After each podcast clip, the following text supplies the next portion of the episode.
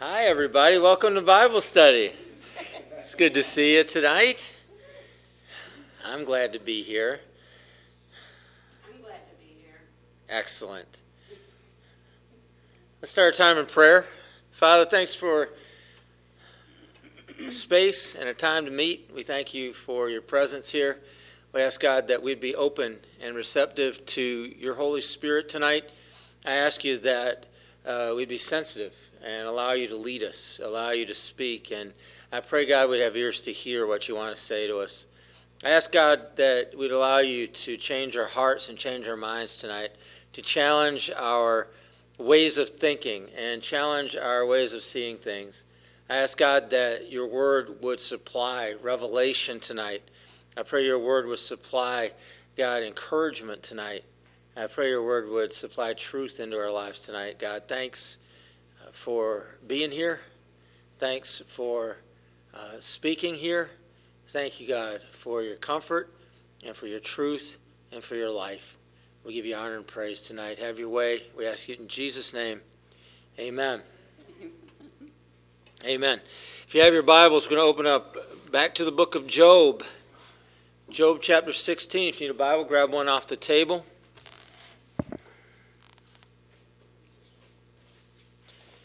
Job chapter 16.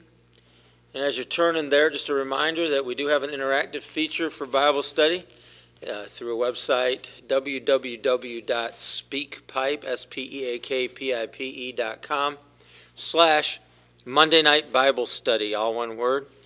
And you click on a button there, toggle that button, and leave us a message. It could be anything from hello, hi, this is who I am, this is where I'm at, to a question that you may have had for Bible study for one of us. It could be a comment, it could be just something good that God's doing. Whatever it is, we'd love to hear from you, and we'll endeavor to play your message at our next meeting. So hopefully, we'll hear from you this week. So, Job chapter 16, need a volunteer to read verses 19, 20, and 21. Job 16, verses 19, 20, and 21.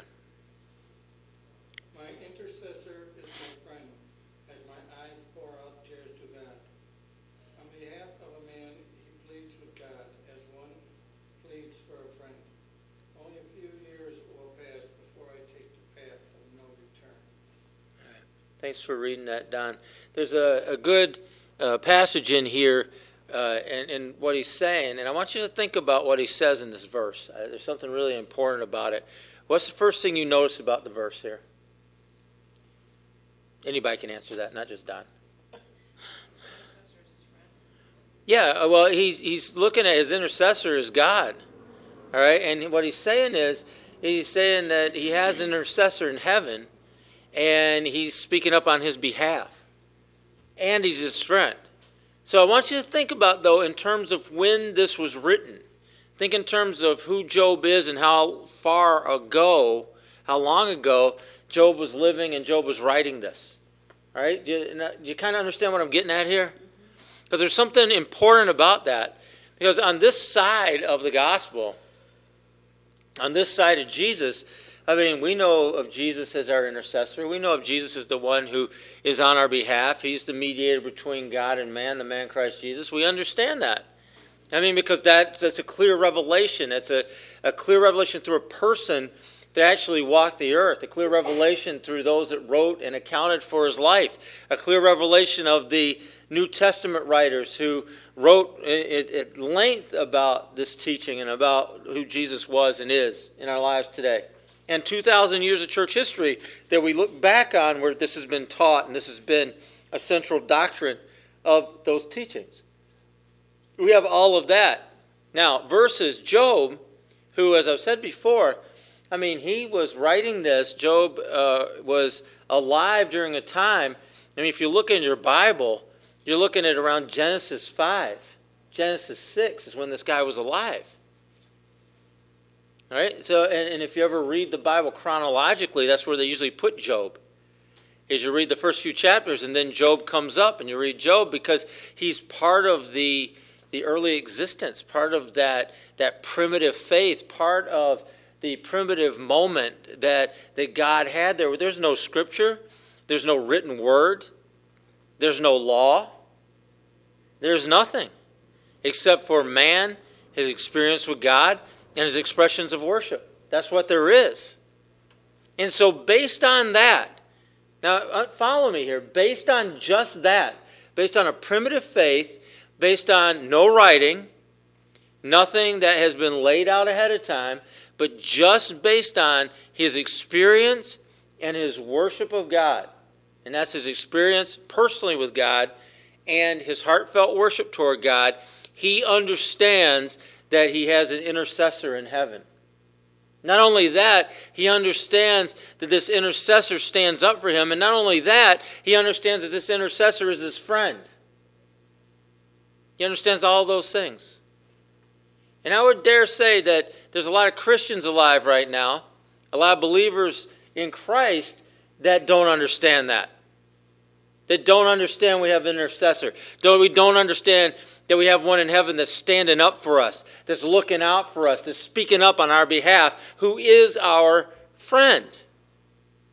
And if you think about where you came from, you may not have come from a, a tradition, a Christian tradition, that believes that that really had any kind of a strong understanding of that. You may have come from a, a, solid Christian background, but had no idea about how Jesus was looking out for you in heaven.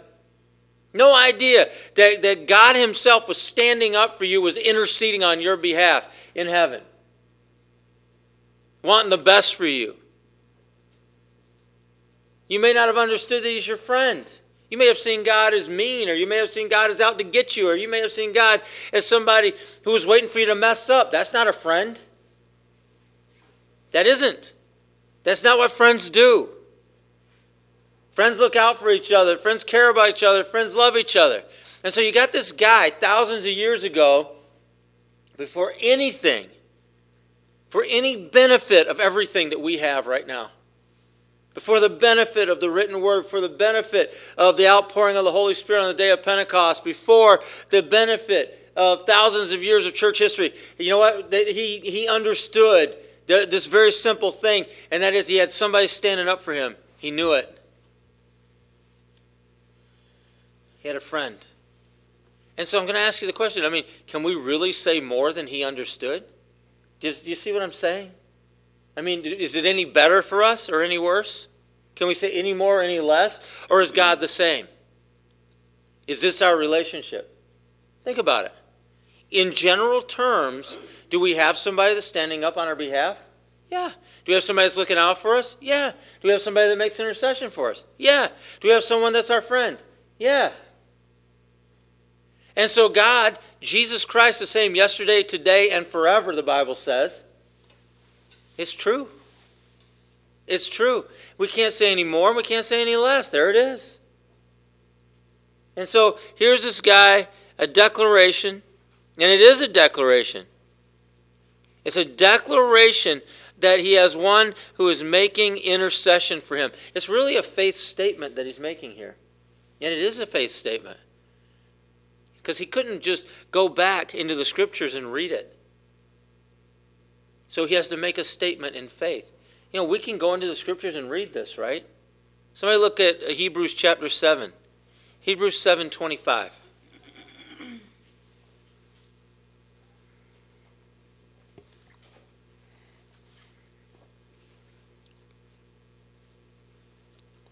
Hebrews 7:25. Somebody?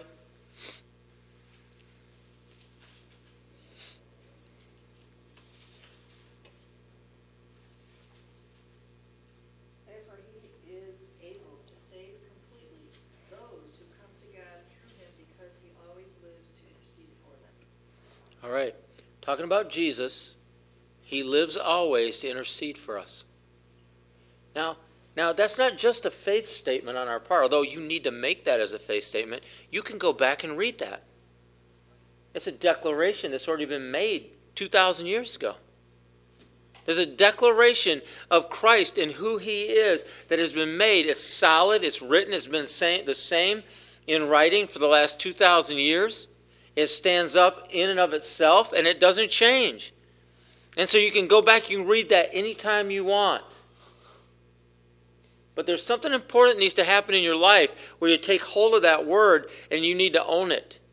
And it needs to mean something to you.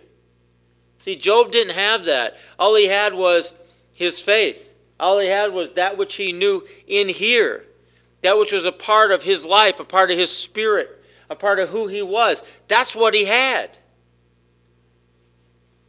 He didn't have that written word. And even in the midst of the situation he was in, where everything went against him, everything was just it crumbled all around him. I mean, his family's dead. He's sick. He's got boils all over his body. All these things are taking place.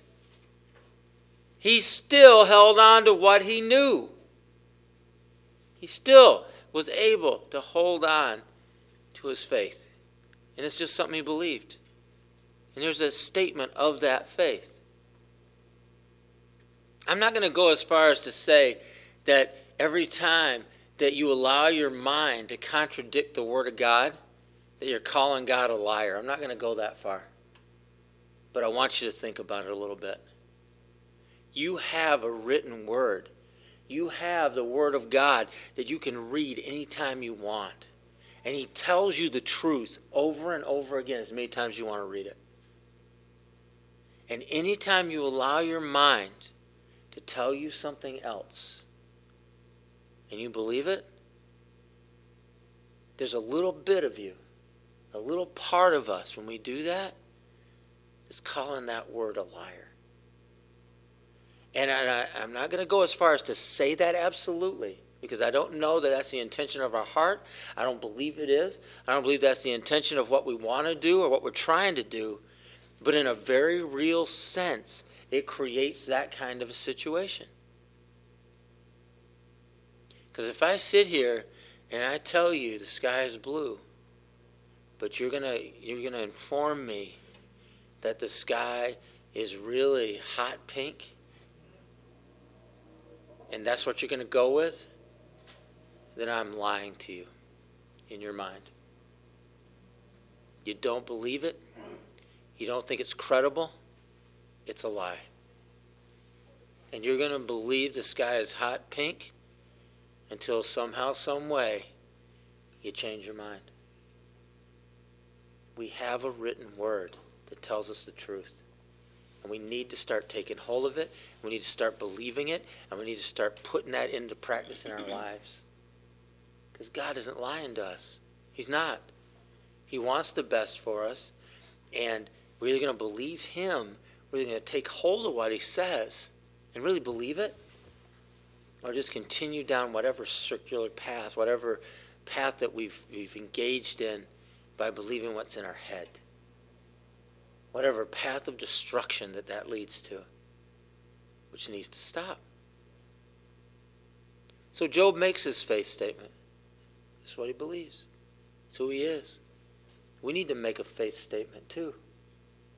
But we have a good, sure word that we can go back to and let that resonate in our hearts and our minds.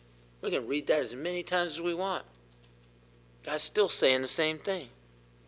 And he calls his witness in heaven. Literally, that means my eyewitness. And what was God the eyewitness of? Is the eyewitness of Job's integrity. Job is insisting to his counselors, to his friends, that he didn't do anything to cause God to do all this stuff to him. He didn't he didn't sin and there wasn't some kind of sin lurking in his life or manifest in his life that caused him to for for his children to be dead or for the boils to be on his body or for his property or his animals to be destroyed or whatever else you want to talk about happened to him. And his friends were trying to convince him that he had sinned or he'd done something wrong. And job's like i didn't i didn't and he understood and, and he could stand in that. And he said, You know what? My eyewitness, the one that really knows, the one that can really stand on my, up on my behalf, well, he's in heaven. He's the eyewitness of my integrity, the one in heaven. And he said, He's the one that speaks up for me. He had that much confidence in who he was, that much confidence in who God is, that much confidence in his friendship with God that he was willing to say that to his counselors, to his friends, to all these people that were trying to blame him. He knew where he stood and he understood it. You see, the witness of men does us little good without the witness of heaven. Because, man, people can say all they want, you're such a good person. And you may have had people say that. And, and I don't know, maybe you are, maybe you're not. I don't know. But what I'm getting at is that that witness doesn't really mean much. The witness of heaven does. That witness that, that people think you're a swell person, that's nice. But the witness of heaven is the one that really matters. Because when God speaks up for us, when God speaks up for us, that means something. That means more than us speak, speaking for ourselves. Because God is greater than our hearts, and our hearts are deceitful above all things. Who can know Him? And so, even if we think something of ourselves that's not true, God's greater than that. Even if somebody else thinks something of us that's not true, God's greater than that. Even if we, we, we're in agreement with the people around us that maybe we are a swell person, well, God's still greater than that. And He's greater than any other witness. He's greater than any other person that wants to testify or not testify on our behalf or against us. He's greater than all of those.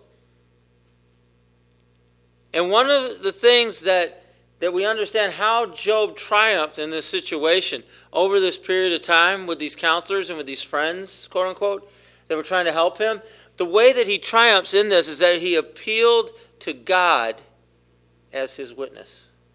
That's how he triumphs. Because his friend's opinion were wrong, and his opinion didn't matter anything to them. And so the only opinion that was going to matter in this situation was God's, was his witness.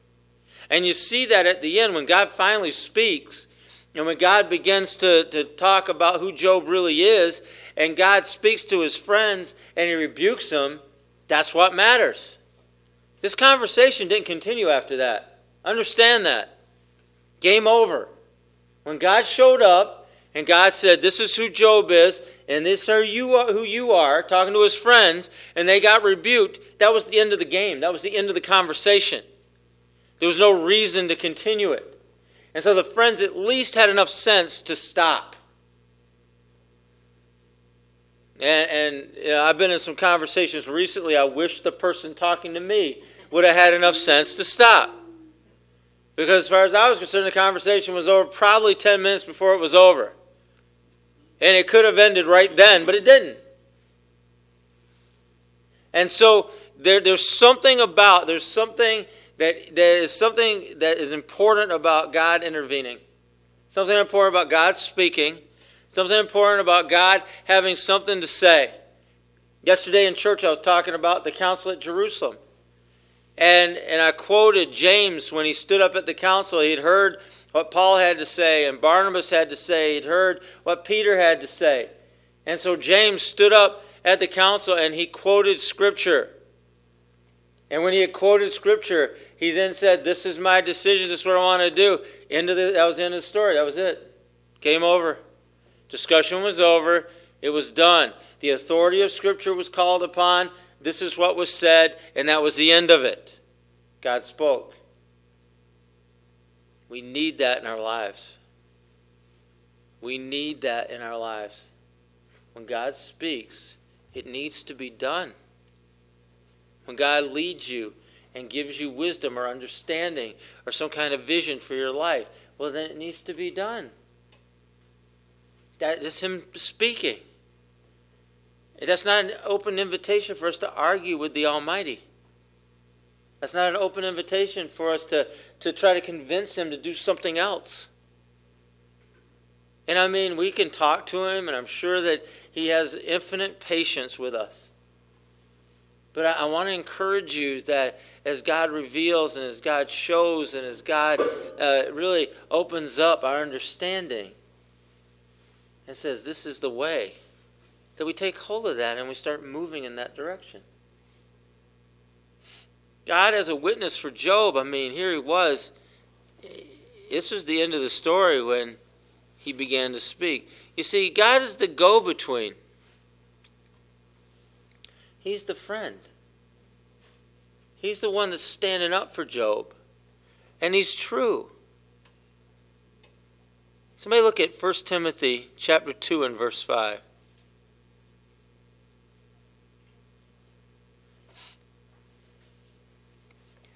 First Timothy 2 5.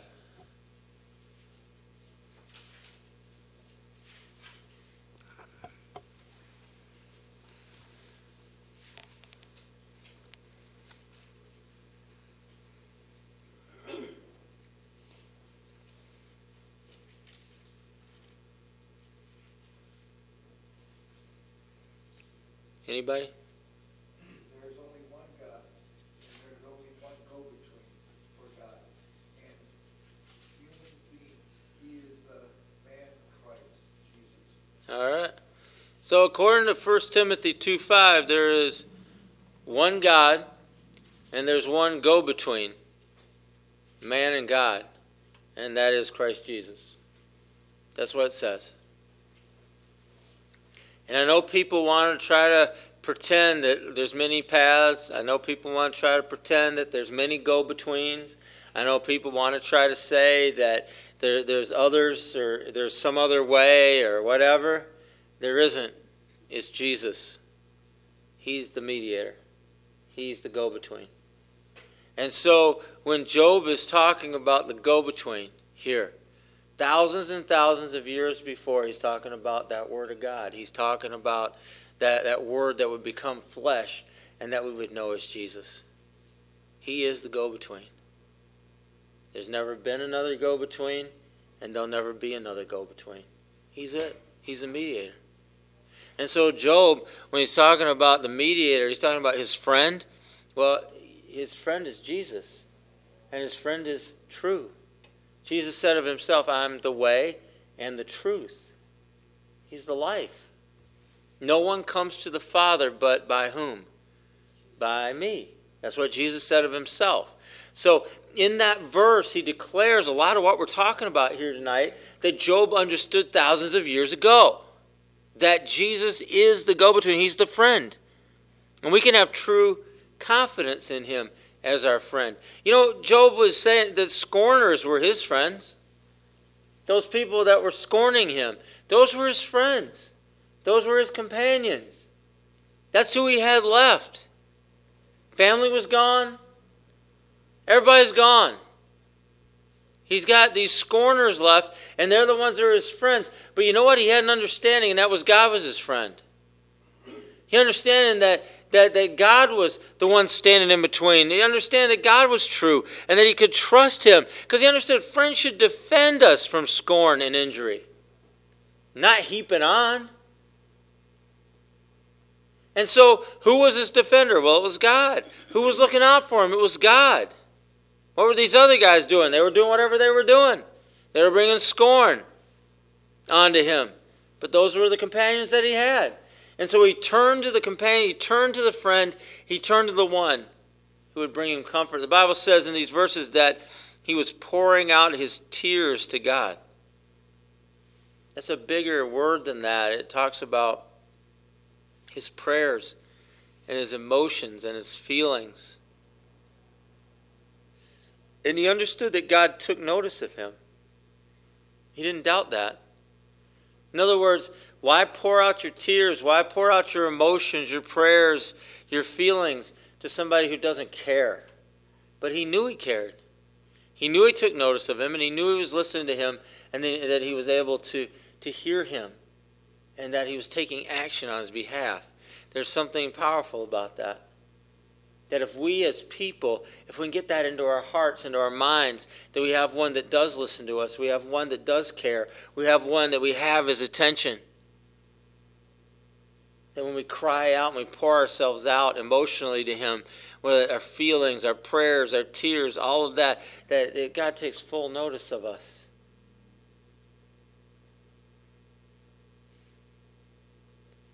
It might help us to not heap so much on the people around us, too. I don't want to say that. People are people. We can only bear so much. And, and if you've ever, you know, heaped a lot of stuff on a person, you're going to watch them crack after a while because they can't take it. We can't take it. That's why the Bible talks about Jesus said, Cast your cares upon me because I care for you. Jesus invites us to cast our cares on him. Job heard that before Jesus ever said it, before the Bible ever taught, told us to do that. Job knew that. You know, Job, he I mean, he, he could have been a New Testament writer, okay? With his understanding of how God worked. He could have been a gospel writer, a, a, a early church writer, the way that he understood how God worked. Because he's going to cast his cares upon God. Why? Because God cares for him. He understood what Jesus said My yoke is easy and my burden is light. Come unto me, all you are heavy laden, and I will give you rest. Job went to him. Job gave him his heavy burdens and took upon a light yoke. He understood it.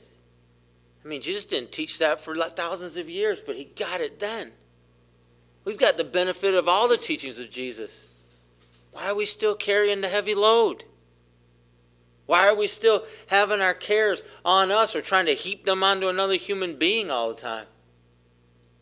who isn't, who isn't qualified and who isn't able to, to take it and to bear it. Now, I know that, that we're to bear one another's burdens and all of that, but how much? How much? How much? I'm a listener. I've listened to people all the time. I hear people, people pour their lives out to me all the time. But how much can I bear? I mean, I know about how much I can bear. I do. And and there comes a point where we, we really need to take advantage of what we're called to do, and that's to come unto Jesus, because He'll give us rest. That's to cast our cares upon Him, because He cares for us. That's to understand that we can pour out our tears to Him in our prayers and our emotions and our feelings, and He will take full notice of us. See, Job didn't doubt that for a second. He understood it. That we have somebody that's ready and able. You know, God knew Job's innocence, and Job knew that.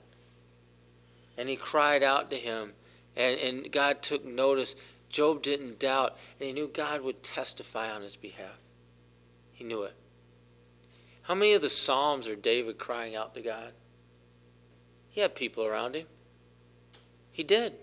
He, he, had, he had people around him almost constantly, and he could have unloaded on them. But instead, you read the Psalms and you see him just taking his burden and, and releasing that to God. You see him casting his cares upon God because he understood God cared for him. Thousands of years before that was ever written in the New Testament, David knew that. Job knew that. Because there's something about their relationship that told them that. It wasn't the fact that the law said so. It wasn't the fact that somebody told them that, you know, at the tabernacle or something. It wasn't any of those things. It's that he had a relationship with the living God, and that relationship reflected the fact that, that God cared for him, and was looking out for him, and that wanted to hear what he had to say. We need to get a hold of that in our lives. And so, he ends up saying this. He says uh, that God makes an appeal for him, an appeal. And if you read the rest of that, it kind of gives us a parenthetical statement. So it talks about God makes an appeal for him. It says, as a man begs someone to help his friend. Wow. Wow. That's what he's got. So we got Jesus speaking to the Father as someone, someone on our behalf who begs someone to help his friend. Somebody look up 1 Peter 3:22. 1 Peter 3:22.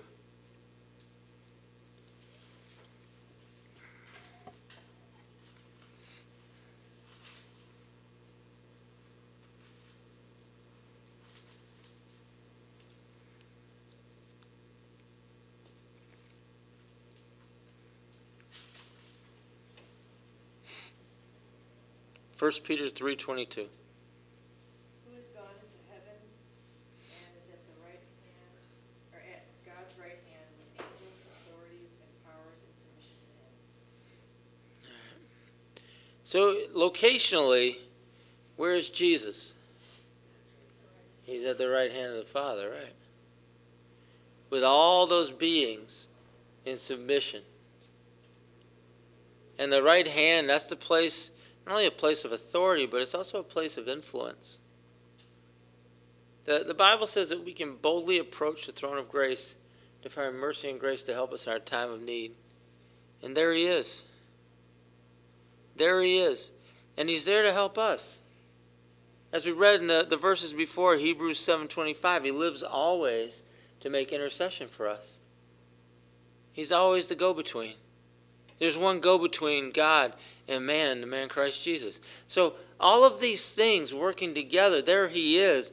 The scriptures declare it. He's right at the Father's right hand. And so when it says he's making an appeal for us, he's right there to make an appeal for us. I always thought it was interesting when Stephen was being stoned in the book of Acts. And it's a powerful scene. It was, he's the first martyr. He's the first Christian that was killed because of his faith. He's a deacon in the church. He stood up and he preached the word of God, and he was stoned for it. And uh, stoned to death for it. And as he was dying, the Bible declares that he looked up to heaven and he said what he said. But the more the part I want you to hear tonight is Stephen as he was giving up his spirit as he was just declaring that I'm about to die, it shifts the scene in the scripture to heaven. And in the scene in heaven, Stephen looking up, he could see Jesus at the right hand of the Father. But he was standing. You know, in almost every place in the Bible where he's pictured at the right hand of the Father, he's sitting. But when that first martyr was dying, he was standing. And you think about why we stand. You think about situations in our society why you stand up. Right? National anthem being played, you stand up. Why? Respect. That's right. Respect.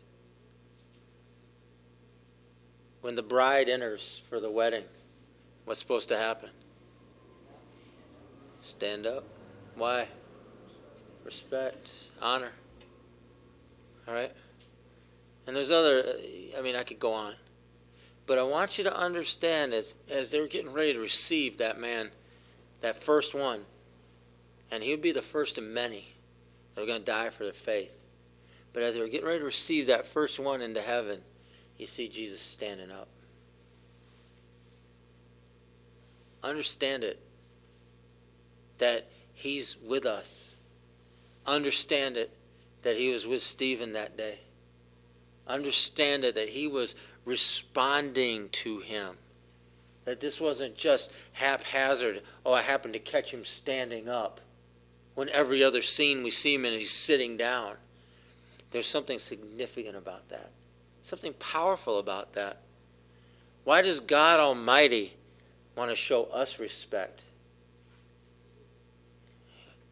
Because look, Stephen was giving his life, his life, laying down his life for the sake of the gospel.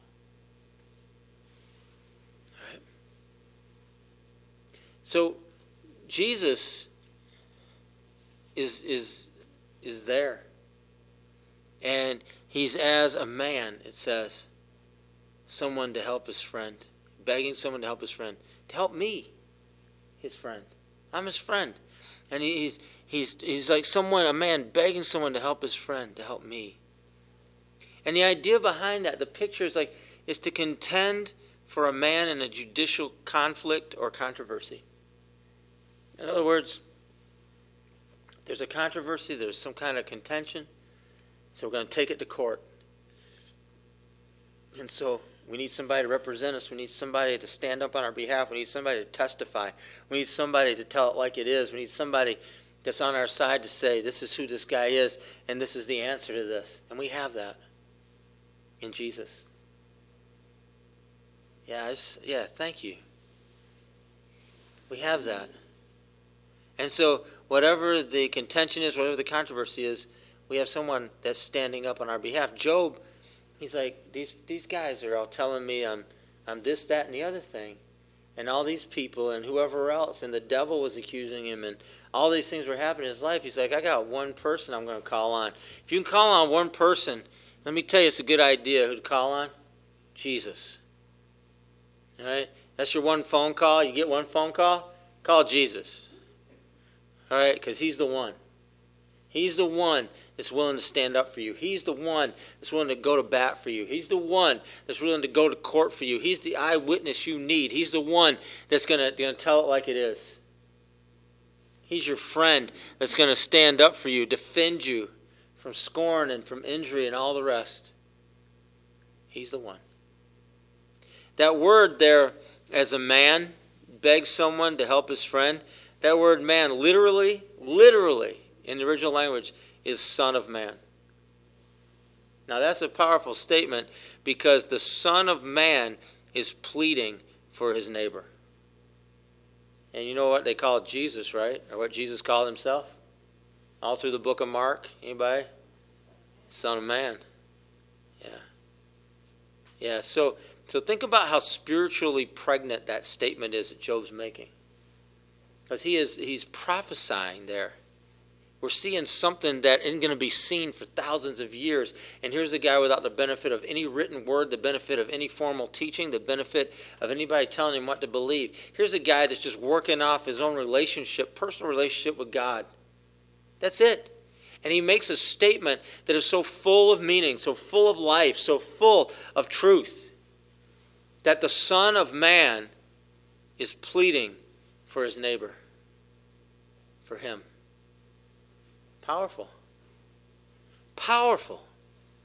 That we see the Son of Man coming to that, that, that idea, to see the Son of Man, that, that that reference would be coming up right here. And so you, you got this, this freedom that we have. We have this, this powerful um, argument on our behalf this idea that there's no reason to fear. Because we have someone on our behalf that's, that's an eyewitness that's willing to stand up for us. And I know some of you are thinking, it's like, well, if he's an eyewitness, then he knows all my problems. Yeah. Yeah. Yeah, he's not fooled and he still wants to stand up for you. Yeah, that's the really neat thing about it. We were just talking during the intern meeting today about Adam and Eve and, and how Adam was created in the image of God. He had it. He had it. It was in his hands. That he had the image of God and that he was going to live forever. He was given just a couple things he needed to do, really. And and and he was to respond to God. He was to to live in, in freedom and in relationship with God. And he could eat of every tree of the garden, including the tree of life. The guy had it, he had everything, everything. He was as much like God in that moment as he could ever be. As man could ever be like God, Adam was. Made in his image by God himself, living on the breath of life from God himself. That's the truth. It could get none better. That was the best. And yet, and yet, the serpent was able to fool him. The serpent was able to fool him and tell him, well, God doesn't want you to eat the tree of knowledge of good and evil because he knows if you do, then your eyes will be open and you'll be like him. That was the argument and it worked. But he was already like him. And he could never be any more like him than he was in that moment before he ate of that tree. Ever. And we have never, ever been that much in the image of God since. Never. And the point I'm trying to make here is that God gives us something. God gives us life. God gives us relationship. God gives us intercession. God gives us th- this whole thing that He's pouring out into our lives. And He's saying, This is who you are. He's telling us who we are over and over and over again in the scriptures. And that's the truth. That is who we are. But for some reason, we allow the serpent to deceive us and tell us that's not who you are. If you'll do this, this, and this, then that'll be who you are. And we just get further and further and further away from it every time we listen to that. Every time we give him room in our hearts, we give him room in our minds, we move further away from the image that he has for us to live in. As many times as I can tell you, Jesus loves you, that, that he is our righteousness. I can tell you that he's the one who cares for us and loves us no matter what. I can tell you all this truth about who God is, and, and I can tell you, tell you, tell you. But as soon as the serpent comes and tells you, well, if you really want to be close to God, this is what you need to do and you go and do it, you've just put yourself further away again. This is the lie from the beginning. Because the truth from the beginning is God made us the way He wanted us. He did. And, and we didn't believe it, and we went off with something that was in our heads, and we've never been as close again. So, God, in order to redeem us, his Son became flesh. The Word of God became flesh and dwelt among us. We beheld His glory as the only begotten of the Father, full of grace and truth. He lived, He taught, He died on a cross, He rose again. He shed His blood so that we could come into relationship with the Father. He's done everything that's necessary. He's done everything that's needed. He has provided everything that would ever need to be provided for us to come back into relationship, back into that created order of what He created us to be He's done it. We just have to receive it. Except for something in our mind. But if you just do this, this, and this, you'll be really even closer. And we give it up again every time we do that. God makes us the way He wants us. That's His purpose and His will. He makes us how He wants us. If we could make ourselves into the image of God, what kind of God is that? And I mean seriously. What kind of God will we be able to somehow finagle ourselves into the image of? Maybe a God in our brain. Maybe a God that we can see in the mirror. Maybe a God that uh, we can make with our hands. Maybe a God that we make up. Maybe. But the living God of the universe, the one that's beyond even our understanding, that we can't even fathom, He's the one that has to make us like Him. We can't. It is an impossibility. And so every time that lie comes up, it's just a lie. Every time that same old lie comes up, we have a choice. I'm going to rest in what God has made, or I'm going to go out and try to do it myself and I'm going to pull myself even further away again. You got that choice. And unfortunately, it's like we keep it's like groundhog day. We keep making the same mistakes over and over again. Repeat comes up, serpent comes. Hey, if you do this, you'll be even closer to God. You'll be more like him. And it's just another lie. Oh, all you got to do is tweak this in your life. You'll be more like God then. It's just another lie. Every single time. Your brain tells you that every single time. Oh, if you're just a nicer person, you'll be closer and more like God. It's just another lie. And you get further away, less like Him, maybe more in your image, less in His. But this whole idea is it, it creates whole systems in the church of how to be more holy or more like God. I mean, that whole movement that came about, what, 20 years ago, what would Jesus do? You know what the proper answer to that is? I don't know. I don't know. I, I because I don't. All right? Because people made stuff up for that, I'm telling you. But they thought, well, if I could just put myself and I could be more, if I could act more like Jesus, I'll, I'll really be closer to God. Well, that's not really how it works. It's not how it works. I mean, oh, what if you come across a blind person? Well, let's help them across the street, okay? Or let's make sure they're getting to where they need to go. Let's be nice to them. Or, or let's accept them. Or let's befriend them. Or whatever it is you think Jesus would do. How about spit on the ground, make a little dirt mud pie, and stick it on their face? How's that sound? because that's what Jesus did. So, what would Jesus do?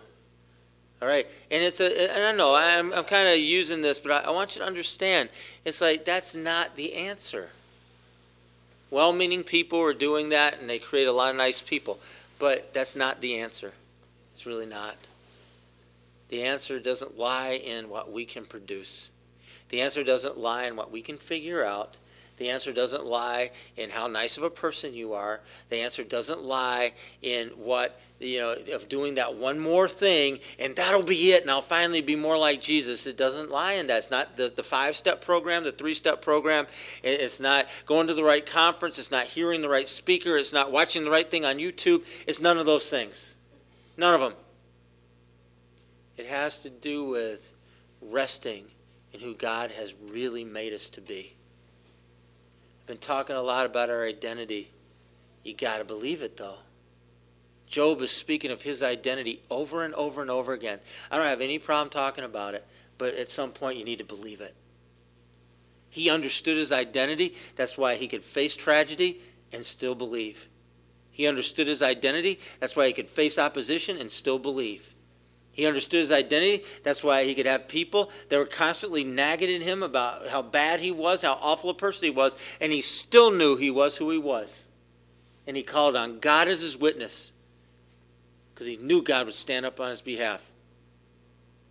You see, he understood who he was. And there's a power in that. There's a real power in understanding who you are. You get who you are in the kingdom man, there's a confidence in that, there's a boldness in that, there's a power in that. There really is. And I don't know how to express it any better or any, or any more clearly than that, but there's a real power in understanding your identity. Because there's, there's a mac- macro level of this, of, of in general, this is our identity as a believer. And then you start getting more refined in understanding who you are you are in Christ. So not only am I a child of God, not only am I forgiven, not only am I accepted, not only am I one that, that God is, is, is interceding for, that loves and is going to continue to love, and all the rest of those kind of things, not only am I all of those things, but in, in a very micro sense, I'm also his son or his daughter. I'm, I'm this person. Uh, this is who he's made me to be. This is, this is who He's called me to be, and you begin to see yourself differently. Because I'll tell you what, in, in the world that we live in, a child of a king acts differently than the child of the servant. All right? And that's just the way the world is. And if you begin to understand who you are in Christ, and I'm not saying you're not a servant or anything, because Christ was, but you begin to understand that you're identified with the one who has all authority, the one who has victory over death and hell and the grave, then you begin to trample upon snakes and scorpions and over every work of the enemy. You begin to walk in an authority that he's given you because you can.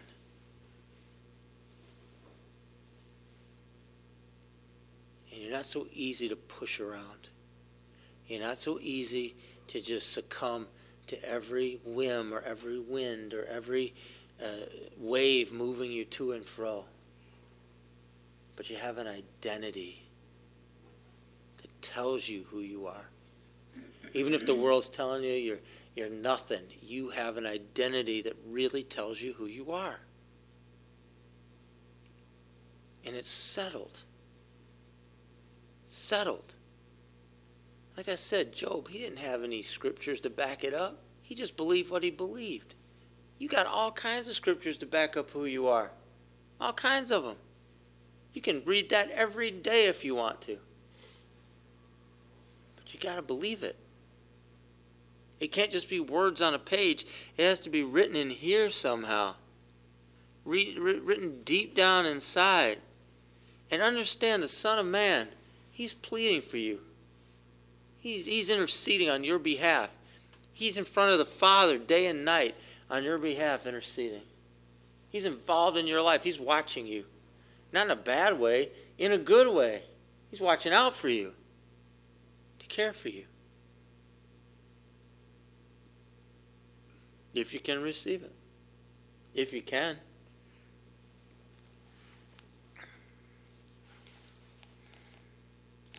So, can we say what Job said here? I don't think we can say more than he said. Because he said a lot. Can we say less? I hope not.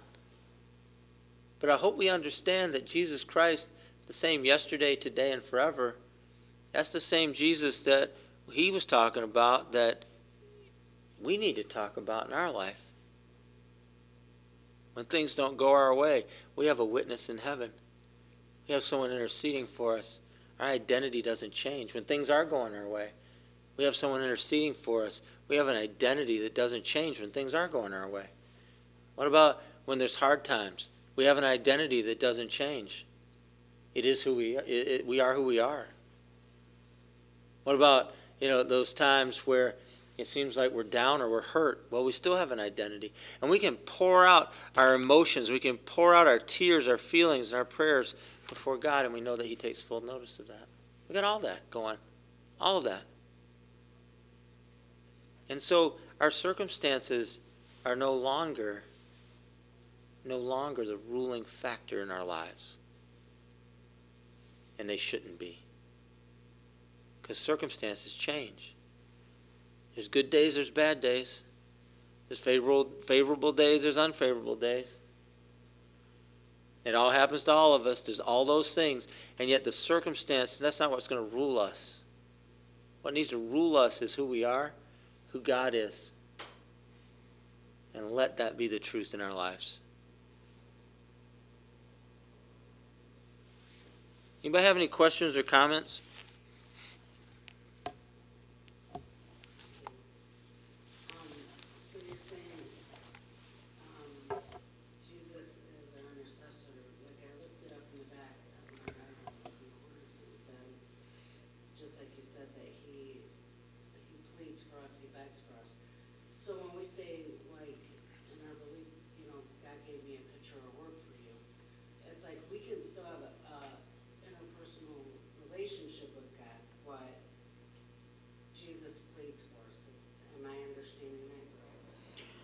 Well, he's the reason we can go to the Father. In other words, he opened that door for us. So whatever gifts, whatever, I mean, we'll use the, the we'll use the phrase God pretty generically to, to mean God the Father, God the Son, God the Holy Spirit. All right. So most of the time when we're being used in the gifts of the Holy Spirit, we're receiving revelation from the Holy Spirit. In other words, the Holy Spirit gives us a word for somebody. The Holy Spirit gives us a vision for someone, or whatever. Uh, however, we move, the prophetic word moves in us. So most of the time, that's really the work of the Holy Spirit. All right. Uh, the Father and His role and who He is. I mean, we can come before the Father. That door's been opened for us by Jesus, and He gives us access to the Father, and so we take that access. I mean, He taught us to pray our Father who art in heaven, hallowed be thy name. In other words, he taught us to pray directly to the Father. When the disciples asked Jesus, Well, how are we supposed to pray? He said, This is how you pray. And so we have that access to the Father. And there's other religions that don't believe that. They believe that you have to, that there has to be a, a middle person. Well, yeah. I mean, yeah, of course. And, and they would say, you know, you need. Uh, yeah, whatever. I don't want to get into it too far, but they would say, yeah, that you would need some other type of a mediator, like the, the cult of the saints, uh, being that, or or something like that. The Bible's really clear, that, or they'd say, you know, Mary would be a mediator for us, or whatever. But the Bible's really clear. There's one mediator between God and man, the man Christ Jesus. It's clear. And so if if we're trying to create other mediators, uh, then we're just making stuff up. And there's no reason to do that. We have a clear mediator, and he is accessible, he's loving, he's paying full attention to us, and he's interceding on our behalf all the time. So, uh, so yeah, I mean, I don't know if that helps. Does that answer the question? Yeah. Okay. Yes? I just had one comment. Um, I was reading an article, something you said about how God made us the way He wanted us. Mm-hmm. Really hit me. I was reading an article earlier today about um, babies and how they know how to regulate food, like when they're done eating, or like, you know, like they kind of they know what they need. Mm-hmm. And,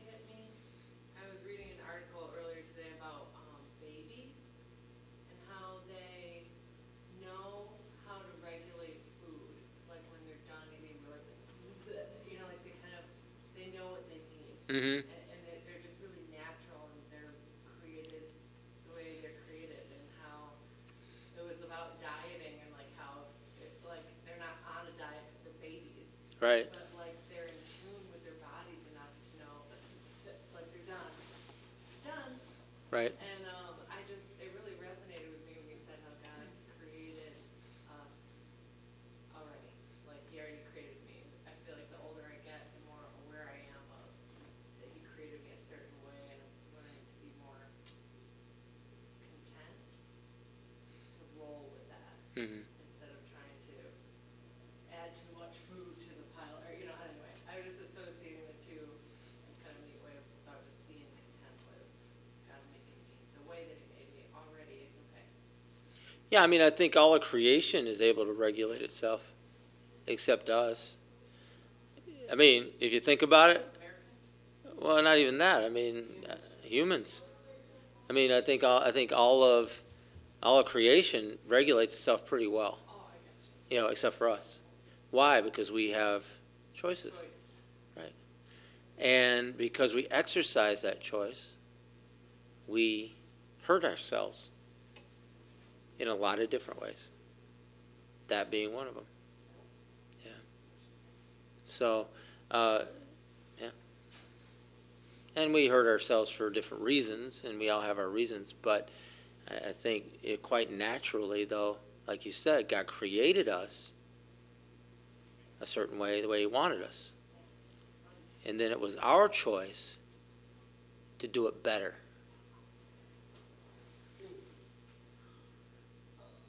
So, and I say that with all sarcasm. Yeah. yeah. Any other questions or comments? I was gonna say that I really like how you drew out, um, the the better that we understand our identity in him, then, then that gives us, I guess this gives us a strength to how to respond to life. Hmm. Because Job, understanding himself in, in his relationship with God, he was not swayed by his friends and all of the horrible things that happened to him. Right, And that's, that's pretty amazing. right. And, and we brought up Stephen earlier, and it's like, didn't S- Stephen forgive them while they were stoning him? Yeah. And it's like, but he could see Jesus standing, and I can only imagine that his faith had to be something like Job. And he could see, and so therefore he could do that, because I'd like to throw a stone right back, personally. Right. You know? Well, he just stood there and, and you know, he, he was verbalizing what he was seeing, and that, that made him crazier. The people that were, yeah, the people that were stoning him went really crazy then. Because he said that, oh, blasphemy, blasphemy. That wasn't blasphemy. That's beautiful. But they wouldn't hear that.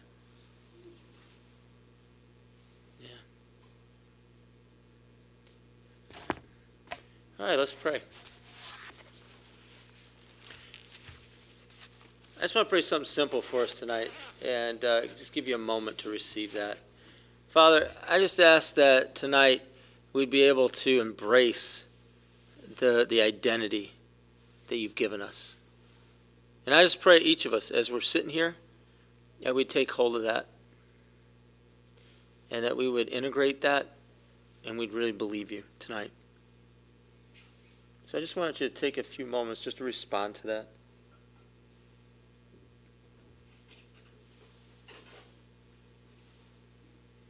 Thank you, Lord.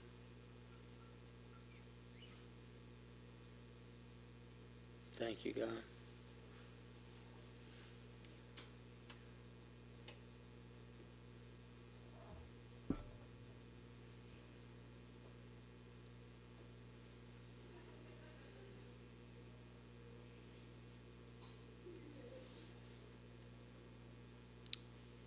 Yeah, Jesus, we say thanks for loving us. Thanks for caring for us. And God, I say thanks that you made us the way you want us. And Jesus has given us the opportunity to return into that image.